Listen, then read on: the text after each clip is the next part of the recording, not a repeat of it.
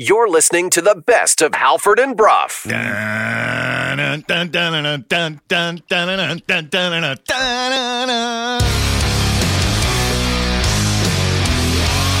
You're listening to Halford and Brough.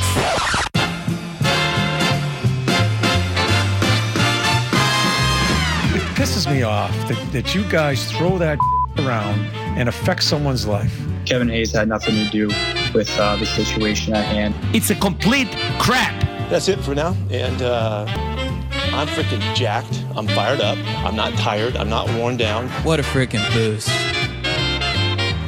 Good morning, Vancouver. 601 on a Thursday. Happy Thursday, everybody. It is Halford. It is Brough. It is Sportsnet 650. We are coming to you live from the Kintec Studios in beautiful Fairview Slopes of Vancouver. Jason, good morning. Good morning. Hey, Dog, good morning to you. Good morning. Laddie, good morning to you. Hello, hello. Intern Sonia, good morning to you as well. Good morning. Halford and Brough in the Morning is brought to you by the Dilawri family of Acura dealers. Experience the Dilawri difference today by visiting your nearest Dilawri Acura dealer today. We are in hour one of the program. Hour one is brought to you by North Star Metal Recycling. Vancouver's premier metal recycler pays the highest prices on scrap metal.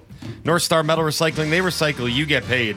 Visit them at 1170 Powell Street in Vancouver. And we are coming to you live from the Kintec studio. Kintec, Canada's favorite orthotics provider, powered by thousands of five star Google reviews. Sore feet, what are you waiting for? Kintec.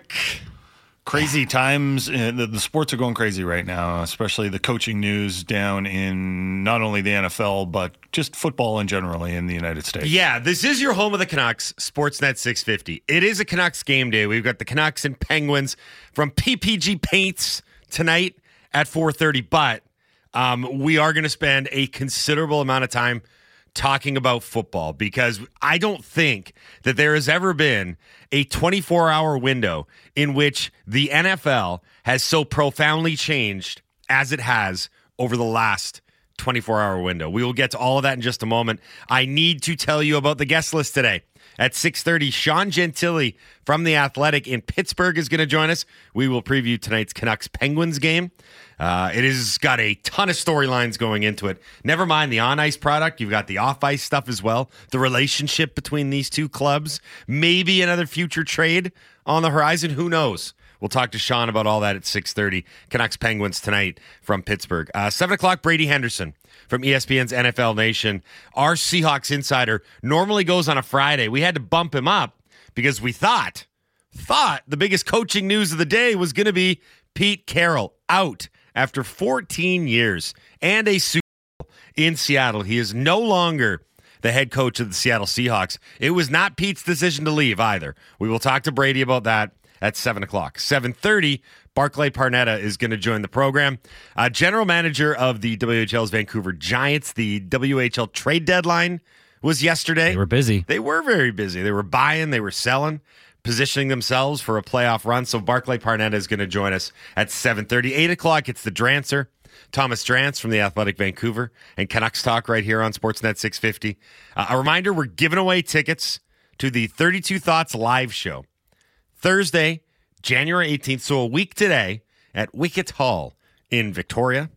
Uh, if you want to win, reminder, you have to be in the greater Victoria area and be able to go or be willing to make the trek over. The show starts at 2 o'clock. I repeat, 2 o'clock on Thursday. It's in the afternoon. If you want to go and you want to win tickets, uh, send a what we learned in, hashtag it WWL. The Dunbar Lumber text line is 650, 650, uh, hashtag WWL and a ticket emoji. That's key. You'll be entered into the grand prize contest. So, working in reverse, 8 o'clock, it's Drance. 7.30, Barclay Parneta. 7 o'clock, Brady Henderson. 6.30, Sean Gentille. Uh, that is the show. Laddie, let's tell everybody what happened. Hey, did you guys see the game last night? No. What happened? I missed all the action because I was. We know how busy your life can be. What happened? Missed it? You missed that? What happened? Is brought to you by the BC Construction Safety Alliance, making safety simpler by giving construction companies the best in tools, resources, and safety training. Visit them online at bccsa.ca. After 24 seasons together, we have breaking news first thing in the morning, but you don't need to play the sounder. It is okay. Bill Belichick and the New England Patriots, everybody, have mutually agreed to part ways. That news came down about an hour ago, courtesy a number of NFL insiders, including ESPN's Adam Schefter. after 24 seasons together.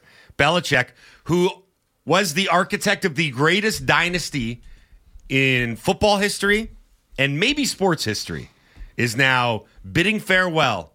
And after 24 years and really a lifetime, all I remember about the New England Patriots is Bill Belichick. Uh, they will have a new head coach next year. Bill Belichick out after 24 years with the New England Patriots. You don't remember Tom Brady as part of that? What's that? No, I just you just kind of you said all I remember is Bill Belichick about the New England Patriots. Right. Yeah, Tom Brady was team too. He sure was. Yeah. Tom Brady is not leaving the New England Patriots this morning. Oh, okay. Yeah. Uh, sorry, a little confused by what you said there.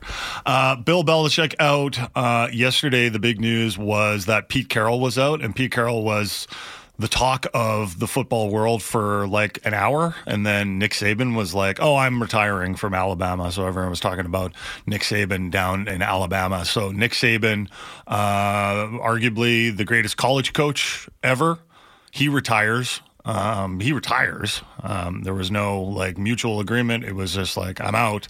And then Bill Belichick today, arguably the greatest NFL head coach of all time, he's out as well. Maybe the greatest sports coach of all time, Bill Belichick, when you talk about his legacy and you talk about what he accomplished uh, in New England. Now, obviously, you mentioned the Tom Brady thing, and his legacy is always going to be tied to Tom Brady. And then, really, what happened after Tom Brady left, went to play for the Bu- Tampa Bay Buccaneers, won a Super Bowl there, and Belichick did not have the same level of su- success. But if you want to talk big picture about what's gone on over the last, as we mentioned, 24 hours, what a crazy sea change this has been. Now, ADOG actually asked in a very adorable way prior to the show starting. Did the Patriots miss the playoffs? No, he asked.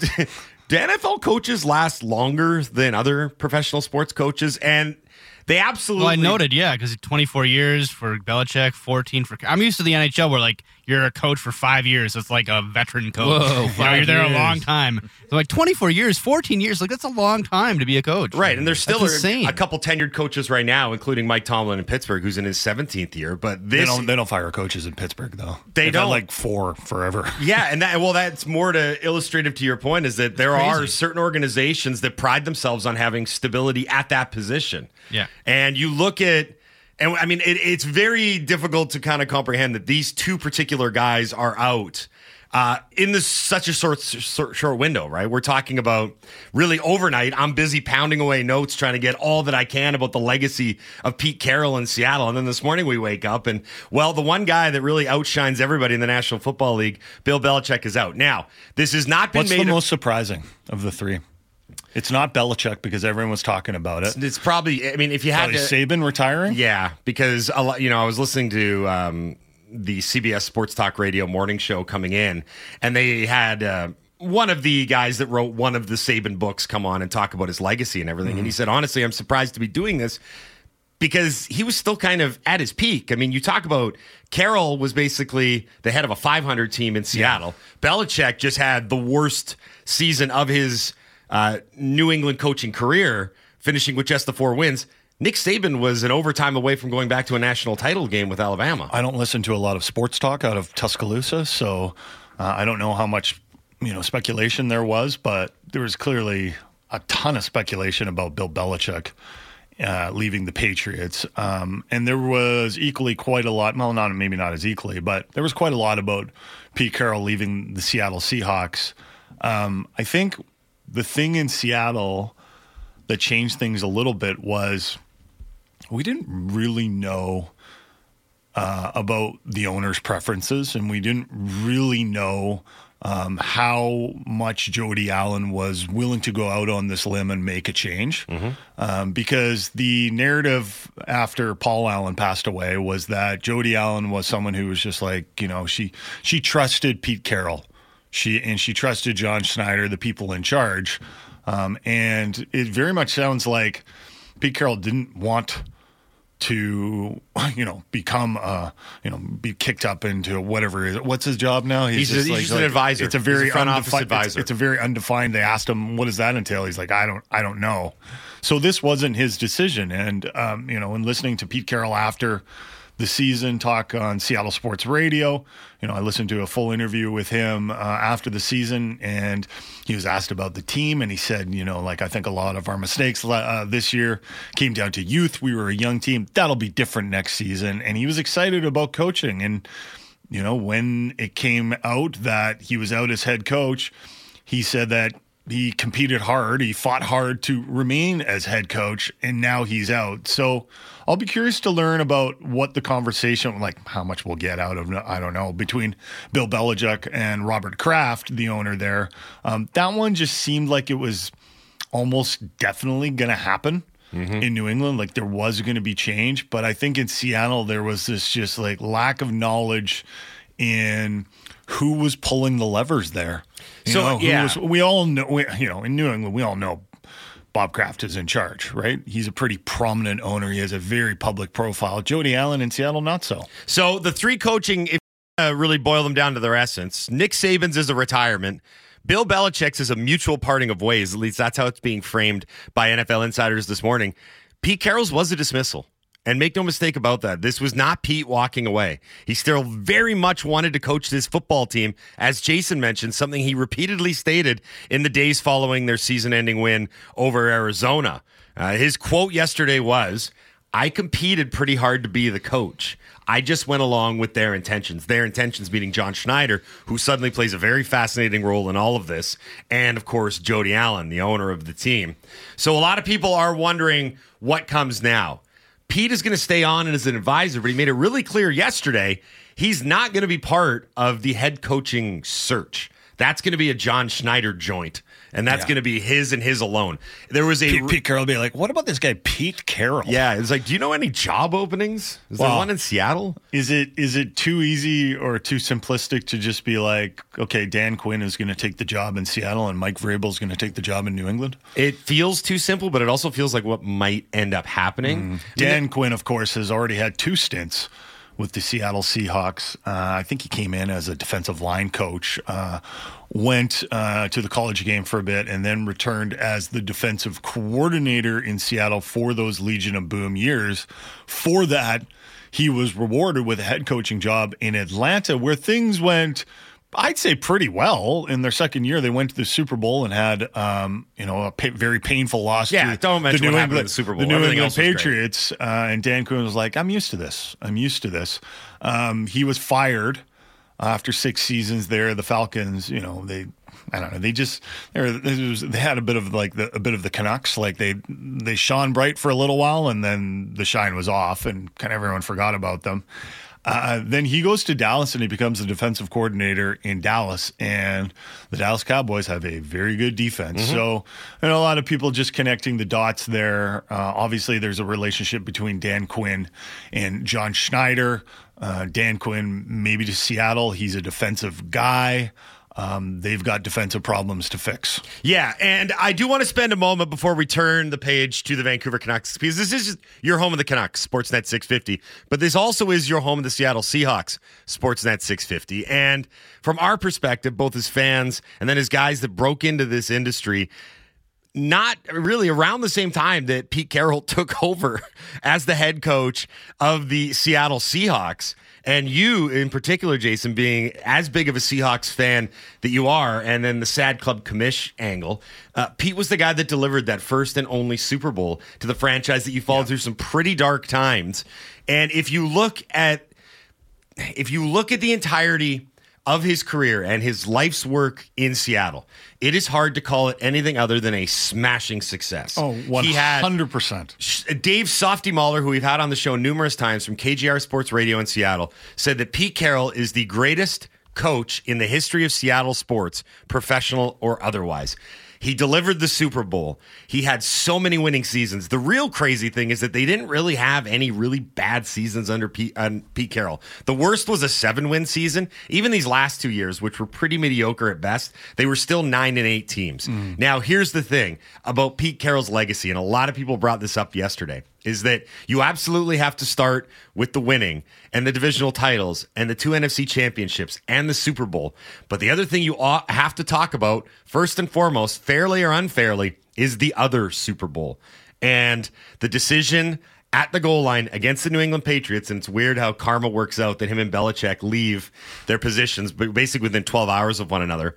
But Pete's legacy is also going to be defined by what happened in that for in that second Super Bowl. Fairly or unfairly, it is one of the most controversial calls, play calling wise, mm-hmm. in NFL history. It largely defined their legacy from him being a one Super Bowl guy to a quote unquote dynasty guy it's not fair, it's not right, but it's also real, I think. Uh, and that play call is almost taken on a life of its own. Totally. It's got conspiracy theories, you know, the, it's like Pete, Pete never even called it, you know, that, that, that sort of thing.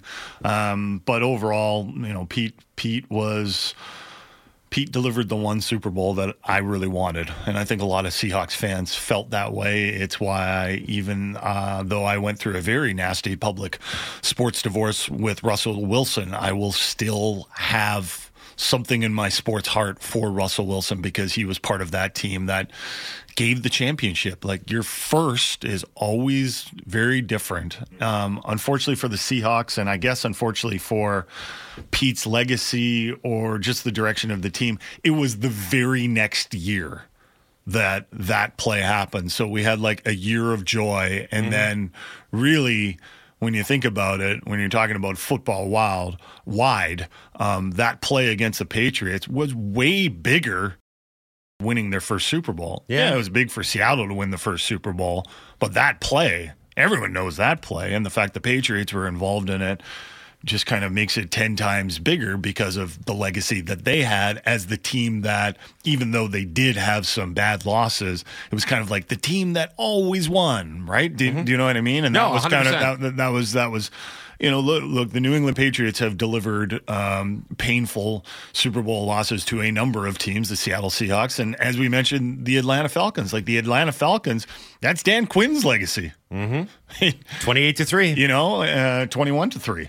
And was it 28 to 3? 20, oh, yeah, 20. Jeez. 28 to 3. 28 to 3. Uh, so, I'd only bring it up because they're probably going to hire Dan Quinn. And by the way, I'm not exactly enamored with the hire, but we can talk to Brady Henderson about that at 7 well, o'clock. Well, who do you want?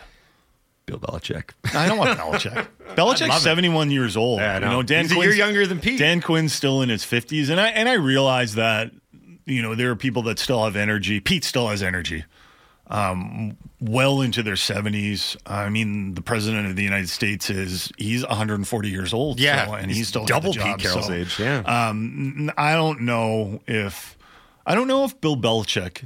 I was joking. Get, my pick would be no, Mike no, no. Vrabel. But do you think Belichick is going to get a job as a head coach again? He's more likely than Pete, I think. Here's the thing: if Belichick wanted a head coaching job, he would have one in a nanosecond. There would be a team because there's seven openings Washington. right now. He goes to Washington, maybe with the plan of I'll coach for three years and then I'll then I'll become yeah. you know some sort of advisor. Go to, to Los Angeles, coach the Chargers, nice and sunny and warm. No more Foxborough winters. Like that could be fun, right? Oh, that'd but, be a good job for Pete, maybe. Yeah, and that's the thing is if uh, you know I do want to before we move on here. So yesterday, I mean, all of the audio that was coming out from Pete Carroll, there was a clip that Adam Schefter threw up on Twitter, and he said, "This sure does not sound like a guy who's done." And he, whether that means done coaching or done in the National Football League, done being around football. And it was a clip of Pete Carroll sort of saying goodbye to the media and opening up the question and answer period, but just talking about where he's at, where his energy level is at. Uh, can we play that now before we move on to the Canuck stuff? Uh, this is Pete Carroll yesterday, sort of saying farewell, but only maybe to the Seattle Seahawks, not necessarily to coaching in the National Football League. That's it for now. And uh, I'm freaking jacked. I'm fired up. I'm not tired. I'm not worn down. Uh, you, you, guys tried your best. You didn't wear me out. I'm, you know, it's the end of the season. I'm supposed to be, you know, go lay on a cot somewhere. I ain't feeling like that. And, uh, um, you know, there's what's coming. I don't know. I got no idea, and I really don't care right now. But uh, I do. Um, I'm excited about it because there's a lot to learn. There's a lot to study. Uh, there's a uh, there's some great discoveries that are going to come our way. What a freaking boost! so at the end of the season, um, I lobbed the question of will the Seahawks make significant change? And, um, you know, I, I wasn't including firing a defensive coordinator or like a coordinator change or, you know, even cutting Jamal Adams or even saying goodbye to Bobby Wagner. Um, there were two major areas that could be changes, that, and that was the coaching, and I attach. I actually attached Pete and John together, which maybe I shouldn't have. Um, and the other one was the quarterback position. We've still got to see about the quarterback position and the future of Geno Smith and what the Seahawks do in the NFL draft. But you were fairly. I don't want to say adamant, but you didn't think that there was going to be major change. You didn't think Pete would was I going to came on out. the air and said Yeah. I- that there was going to be. With Pete. Yep, that was we had this conversation. Then you said, but in our text thread, you said you weren't. I said, yeah, but then I was listening to the audio and then I did a bunch of reading. Right, right. Yeah. right, right, right. Okay, Yeah. so so from our original text conversation, you didn't think that there was going to be major change, and a lot of people didn't. Yep. I wasn't sure. I'm not saying that. Like, I'm not. This isn't. I told you so. This is a question of what happened here. Yeah, I think what happened in the 24 to 48 hours after the season ending win, which is still a weird way to say it, over uh, Arizona, because it was really a loss on the day. After I started reading enough stuff from, like, again, sources and pundits that I kind of trusted or usually go to, there was a real sense of more disappointment than ever because of one, the talent that they had and how badly they underachieved with that talent, but also a sense of Pete's biggest strength.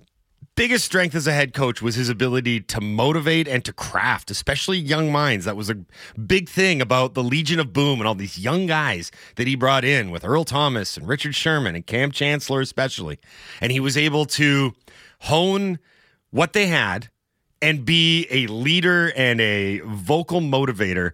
And it felt like all of that was gone. It Yeah. felt like this team had taken on a personality and life of its own that wasn't being dictated by the head coach. And when you lose that, there's a problem. Also, the other stuff that I was reading, he's like, I know 72 isn't that old, but 72 is old. Mm-hmm. 72, you've been around for a long time and you're not getting any younger. Even though Pete sounded as sprightly and as energetic as ever in that post media availability there, he's still not a young man. I just I, I hate saying it like that, but that's what as blunt as I can say it. Is that at a certain point, everyone has to realize that the change is going to happen eventually. And then I think what happened here was they're like, we may as well just do this now. There were some times throughout the Seahawks season that I wondered if Pete had lost the room. And there were times when DK Metcalf, for example, had a press conference and they asked him about his penalties and they asked him about this board that Pete has where he lists, you know, the top penalty earners and it's it's not a board of honor. it's a board of shame. Yeah. And Metcalf was kind of like he's like he basically said like, "Yeah, I don't care about that."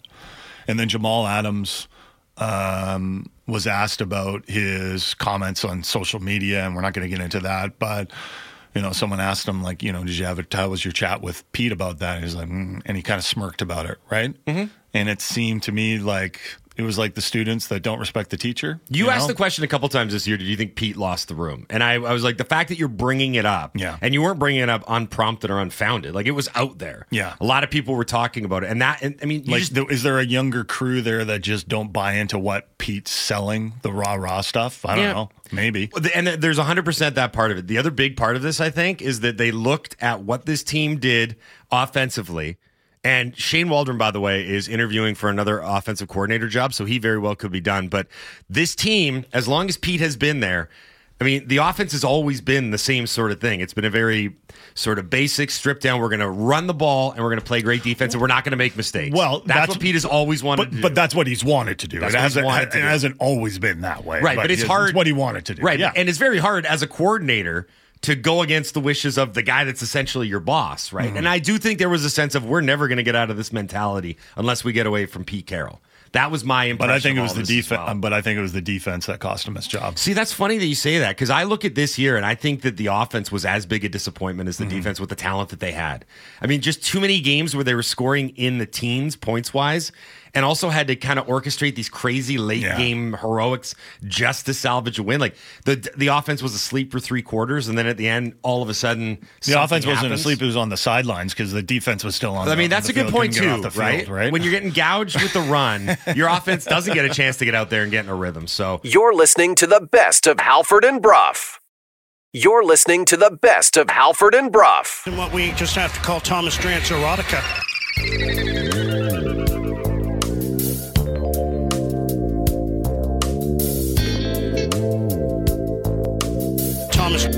Erotica. Course. Thomas Grant's Erotica. Expected goals. Thomas Grant's Erotica. Doll model. Thomas Grant's Erotica. Regression. Thomas Grant's Erotica. PDO.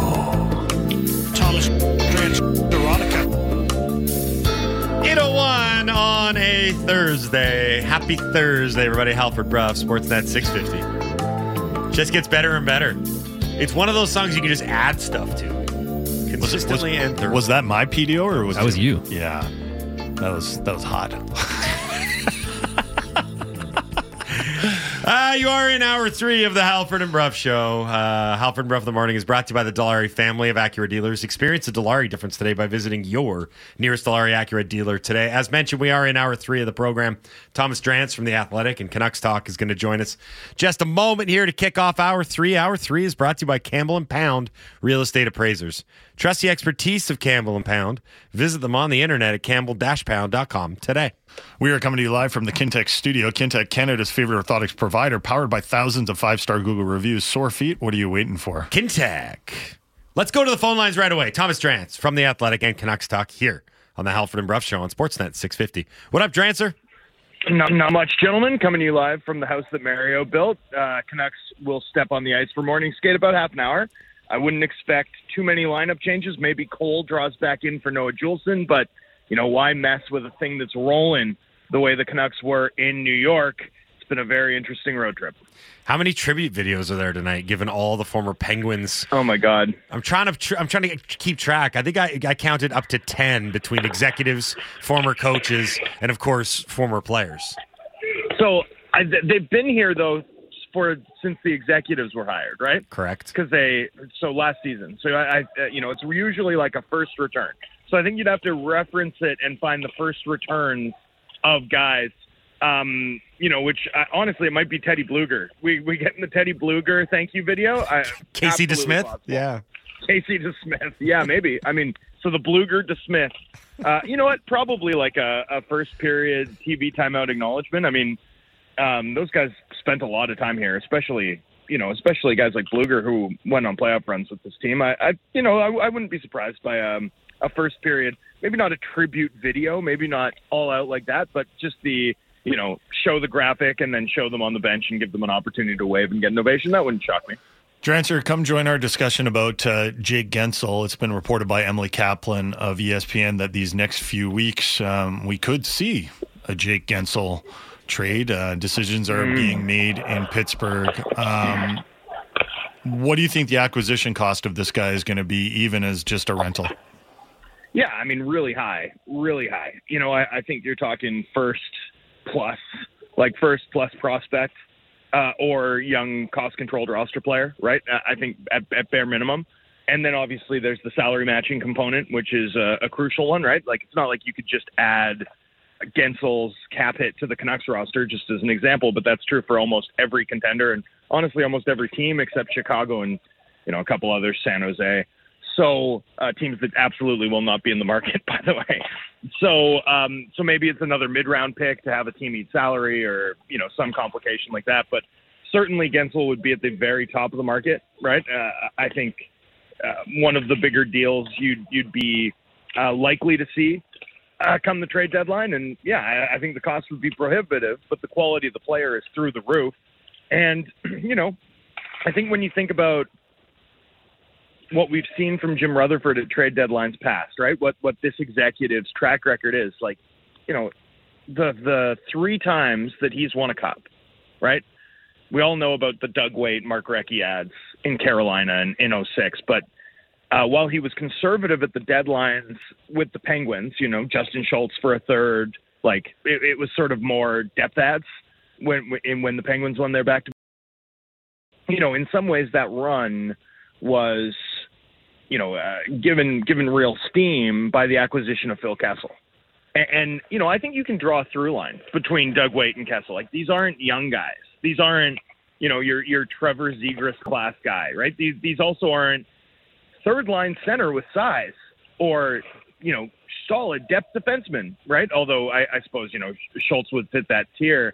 I, I think more than anything, what you're what we've seen in the past from Rutherford is when he feels like he's close, he goes out and gets established veteran star forward. Right? Like that's the that's the critical target. If he thinks it's worth putting pushing his chips in, established veteran star level forward is the target. And for me, I, you know, I, I think it's pretty hard to find a player that matches that description if you look around the market. But if Jake Guentzel shakes loose out of Pittsburgh, especially given the club's familiarity with him, right? The, this mm-hmm. management group's familiarity with him, you know, that would fit the bill. That would be in line with what we've seen from Vancouver's president of hockey operations in the past in trying to sort of finish a team that he thinks can contend.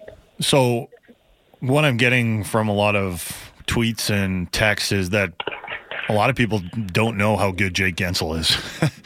so someone someone got at me on Twitter and was like, "The guy is 160 pounds soaking wet. Do you think he's really going to show up come playoff time?" I'm like, uh, "He has 34 goals in 58 playoff games, so he is he has showed up. He's one of the big reasons they won that second Stanley Cup, and the last time the Penguins." Were in the playoffs. He had eight goals in seven games. Like this guy is a player, and he's not just um, he's not just a finisher who's taking advantage of playing with Sid. Like this guy is an absolute player for the Canucks. Um, Two way driver. yeah, like he's he's he's a really really good player for the Canucks. what kind of trade package do you think they'd have to come up with in order to make a deal for Jake Guentzel work? Well, let me uh, let me let me just sort of put it to you this way. Like, uh, I'm going to answer your, your I'm going to ask answer the question you didn't ask with a question to you, uh, which is terrible form by me, but bear with me. Okay. If Miller and Pedersen are on different lines, hmm is Jake Guentzel the Canucks' best winger? Yes, I would say By so. I think he's better. Yeah, I think he's better than Boeser. Yeah. I don't think it's I, I like I- you know. I mean, we've been talking for long enough that you guys know how high my opinion is of Boeser too, Mhm. right? Like I'm I'm higher than market, and I was higher than market when he was struggling, and and I don't even think it's a tough question, right? Like Guentzel's a, a legitimate two way monster, um, and and you know what's sort of interesting about Guentzel is uh, the last and like this has been a, a lengthy run for him. He's having these results with actually like a low shooting percentage. Like he's having these results and his finishing luck looks like it's, you know, been cold going on about 50, 60 games here. And he's still one of the best wingers in hockey. Um, if Vancouver got him and could, you know, infect him with their PDO magic, imagine what you'd be onto. Right. You sprinkle it on as soon as you make the team. Yeah, hundred percent. I'm I'm I'm dead certain of it. So no, I I- I mean, here's here's the one thing I'd say is, you know, I obviously didn't see this coming in terms of the level that this Canucks team has hit this season, right? Like I, I didn't think they were dead in the water as a as a potential playoff team this year, given given their myriad strengths. But I definitely didn't think they were going to be the sort of team that could realistically contend for like the division crown, um, or you know be in the mix. And in, and in my view, I, I really do think we're reaching a point where, um, you know, I, I think there's a chance that the Canucks are meaningfully in the mix uh, going into the playoffs, where we'll look at them and say, hey, look, there actually is a shot here. I would not have seen that coming from six to eight months ago. But th- that's a credit to where these players are at. It's a credit to the heater that Canucks management's on um, in, in terms of finding pieces that fit. And as I think about that, and I, I think about where this team now stands, right? If we're buying this team as a contender, um, or, or, or you know, a, a fringe contender at the very least, then I, I do think you have to n- at least note that this is, you know, quite possibly not the opening of a window, but a team that is in some ways like mid competitive window uh, with, you know, maybe, maybe a three or four year um, shot at like taking their best chance at some point. Doesn't have to be this year. Um, at winning, you know, a cup or going all in. And honestly, this year, for a lot of reasons, underlying reasons, right? Whether it's Hronek and Pedersen expiring, whether it's uh, Miller's age, whether it's the, the the cap math on the OEL buyout, like there's a lot of um, whether whether it's the fact that they hit on like six depth guys who've played at an astoundingly high level uh, for for super affordably, right? Like you know that's there's a lot of things that are pointing in a direction where it's like, hey, maybe this is a year to, in fact, go all in. Um, you know, I, I think that that logic's compelling. To be totally honest with you, like I think there's when you look at sort of the fundamentals of where this team is, with the assumption now that hey, this is a team that can maybe even make some noise, uh, I think there's maybe maybe some cause for urgency for Canucks management to go and, and make a big move. And I, I think it's harder to think of a bigger possible move that could open up uh, than you know what you see with Jake Guentzel. So. Um, you know what? I mean, what what price is justifiable? I, th- I think a very high one, and yet I also think that if you're paying, you know, beyond like a, a first and uh, and like a good bottom of the lineup roster player or prospect out of the AHL, like if you're getting into the Willander Lekkerimaki sort of premium prospect No, I wouldn't tier, or that. the two firsts tier, yeah. Well, a- and I think if you're getting into that type of price. I think a rental would be like negative EV. Like to me, that would be too high a price to pay. But I do think, uh, you know, pretty much anything up to that, if you're getting a difference maker of, of Guentzel's caliber, um, is absolutely worth considering. So Kuzmenko and Hoglander as my poll question. Would you do that? Well, the thing about that is, I, I would see benefit in getting off of the 5.5 for next year too, right? Like to me, that's you're getting an immediate upgrade from your bottom six without subtracting anything. Uh, well, I guess without subtracting too much from the bottom end of your lineup. Um, you know, uh, Hoglander would definitely be a loss, but this team does have Podkolzin going on uh, in the AHL. Um, you know, maybe you buy another depth penalty killing forward um, to sort of supplement that, right, uh, as well. I, I you know, I, I think that would be, I think that would be a pretty good price. And and you know, I do think the Kuzmenko part of it's worth noting here, just because, you know, if this team's going to add someone and isn't going to have a guy go on LTI, right? Like, is, i unless there's a change in in the health of Canucks players, you know, a, a salary matching component is going to be a necessary part of any big swing that this team takes. And you know, I was making this point on Canucks talk. Like, if you're going to go all in, if you're going to make a buy for a for a player like Guentzel at, at the cost that he would demand, you know, I do think you have to ask yourself, like, are we go? You know, are we positioned to use all the weapons that we have at our disposal? Um, you know, when it's like Game Seven of the playoffs, when when the chips are down.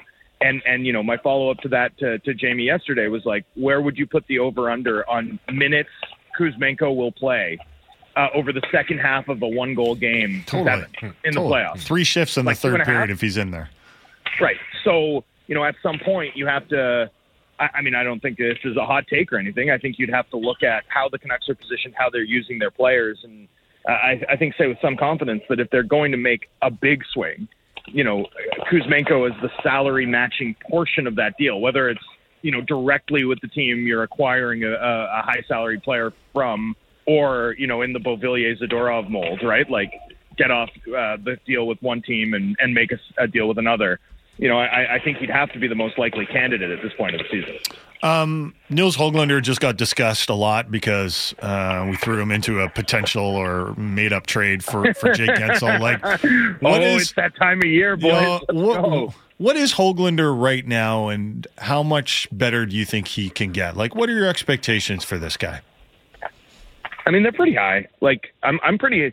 I've been a big fan for a long time. I, I just love the work rate. I, I think the, I, you know, I think the offensive tools are there.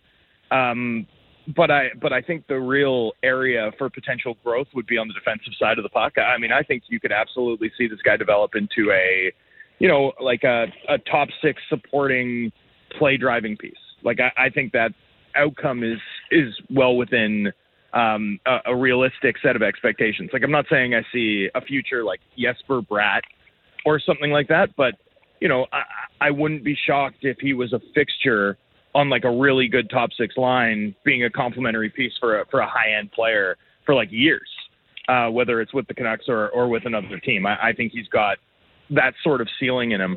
Um, you know, there there's still some defensive details to figure out. Um, I, I think if he's going to like hit peak value, he's going to have to learn how to PK and, and sort of be like a shorthanded goal threat and and do a, a, a few more things from that perspective. But you know, I, I think you like you look at what he's produced at this point in his career, and, and this guy's what 21, 22 now, 23. and 23, and I mean his scoring rate in the NHL without any power play one time, you know, it's like a, a 30 point per 82 game pace. Like that's good. That's like really good 2nd liner, or sorry, that's really good third liner low end second liner production given his lack of power play time.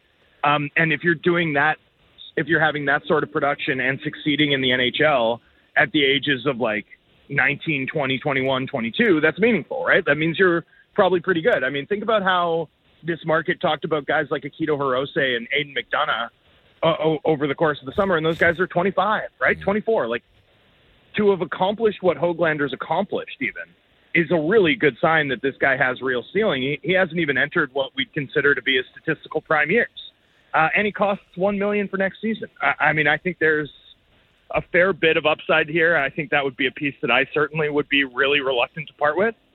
And yet, I think when you look up and down this Canucks roster and consider their need for more size up front, you know, you could understand if the club viewed that as, um, you know, not, like a redundant piece, but like a price worth paying in the event that you're getting a real difference maker back in, in, in, during deadline season. We're speaking to Thomas Drance from the Athletic Vancouver and Canucks Talk here on the Halford and Brough Show on Sportsnet 650. Uh, I feel like this conversation needs to have uh, an added wrinkle where we talk about conceptually the idea of a rental, regardless of team, regardless of emotion or affiliation. Like more often than not, trade deadline rentals don't work. If the ultimate goal is to Yeah. win the cup, then you have to understand that one team that makes the rental is going to succeed and the rest are going to fall short of what they were intended to do.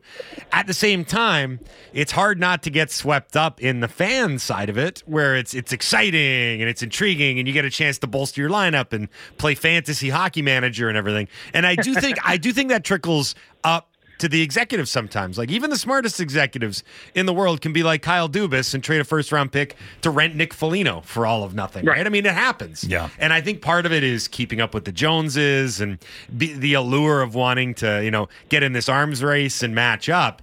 But again, if you look at it objectively, rentals are super risky business because more often than not, they don't work. Yeah, I, I- look, I think if you're really going to pay top dollar and you're uh, what you know what I consider to be a mid-tier team, right? Like a no, and I don't mean mid-tier or sorry, a mid-window team. That's what I meant. Yeah. A mid-window team like the Canucks. You know, I do think I do think honestly, uh, if you're paying top dollar, a trade more in the mold of uh, of the Hronek deal, right? A, a deal where you know, like one thing the Canucks have is a lot of expiring guys. Okay, Yep, yep. that's actually problematic given how well they've played. That's like not ideal because most of these guys are going to be due significant raises given their contributions to a team that's won, you know, like hotcakes all season long. On the other hand, there is actually opportunity there too, because what comes with a lot of expiring contracts, flexibility into the summer, right? Um, you know, there's potentially a way to like pay the price that you'd pay for a rental, but you're also solving, or at least committing, making some of your decisions, some of your tougher decisions for this summer ahead of time, right? And if you're looking at this as like a two or three, four year window in which you really want to take your best shot at some point, and this and this year might be part of that point, but isn't sort of the final step necessarily. I think that's the sort of deal that I'd prefer, frankly, to see this team like really splurge for.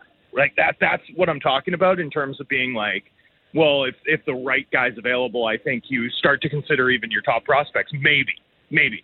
Um, you know, I just think you bleed that so much value trading significant futures for expiring contracts. Yeah, yeah. Uh, if you're going to do it, make sure it's a Guentzel guy. But just conceptually, like I do think if you can find players that are, um, you know, not not in the rental mold, uh, especially when you're positioned like the Canucks, that makes a ton of sense. And last thing here, I think you have to be really careful about the leverage, right? Like, well, I mean, you literally cannot put a price on what a deep playoff run or a Stanley Cup run would mean in Vancouver. For like sure. it's priceless, right? Like it's Yeah. priceless in terms of, you know, rejigging like the generational level excitement that this franchise has had for much of the last 30 years, partly because of a series of deep playoff runs, right? Like it would be huge cash, huge sponsor sponsorship dollars. Like there's so much good stuff that comes from it. Um, not to mention, you know, the organizational pride and I, I think that's something that's been in scant supply over the course of the past 15 years, and there's a psychological impact to that too, uh, especially when you know your ownership group are fans, like really do care about the of the team's fortunes. So, you know, in, in figuring out that leverage, I, I think accounting for how high it is, and then and then really looking at it from the perspective of what can this team actually do. And you know, one thing I think we've seen, like this is year five now of the flat cap era, and it is not as stratified at the top of the league as it has been for most of the past years when I've been banging my anything can't happen drum. Right, like you look up and down. I think there's like 12 good teams, and I don't see a real super team, with the exception of maybe Vegas, who hasn't played that well all season long, frankly, right? Like all season long, they've Mhm. looked off. Um, but I also think, you know, we understand that they could have an extra gear and just an overwhelming level of depth if they're healthy and if it all crests at the right time. But other than a Vegas team that's been, you know, underwhelming for most of the year, um, I think you can poke holes in just about every other good team. I don't feel like there's one of those like overwhelming, like, oh wow, Colorado has JT Compher and you know this other 50 point guy on their third line. Like, oh my god, you know what? Good luck, good luck. Like, I, I just it doesn't look like that to me. Every team's got you know goaltending issues, or do they have enough good forwards, or like every team around the league right now, it feels like is you know, that like I think there's 12 or 13 teams that at this point in the season I look at and think, yeah, you know, I won't be stunned if they win the cup. And usually that list's like five or five or seven teams long. Uh, it's a bigger group this year, and I think it includes the Canucks. And if that's the case, and if it's more wide open uh, than it usually has been, you know, I, I think that cranks the leverage up even higher. That that makes you know any marginal improvement you can bring in um, potentially as priceless as a deep playoff run would be. You know what's funny is as you're saying this, I'm nodding in agreement because I 100% agree. And we were having this conversation, at, at least as it pertains to the East, yesterday and earlier in the show. And it brings me back to why would the Penguins trade Guentzel? They're already all in. Just just keep the guy. And if if you can make the playoffs, I don't see any reason why the Penguins can't win a series or two and go on a bit of a run.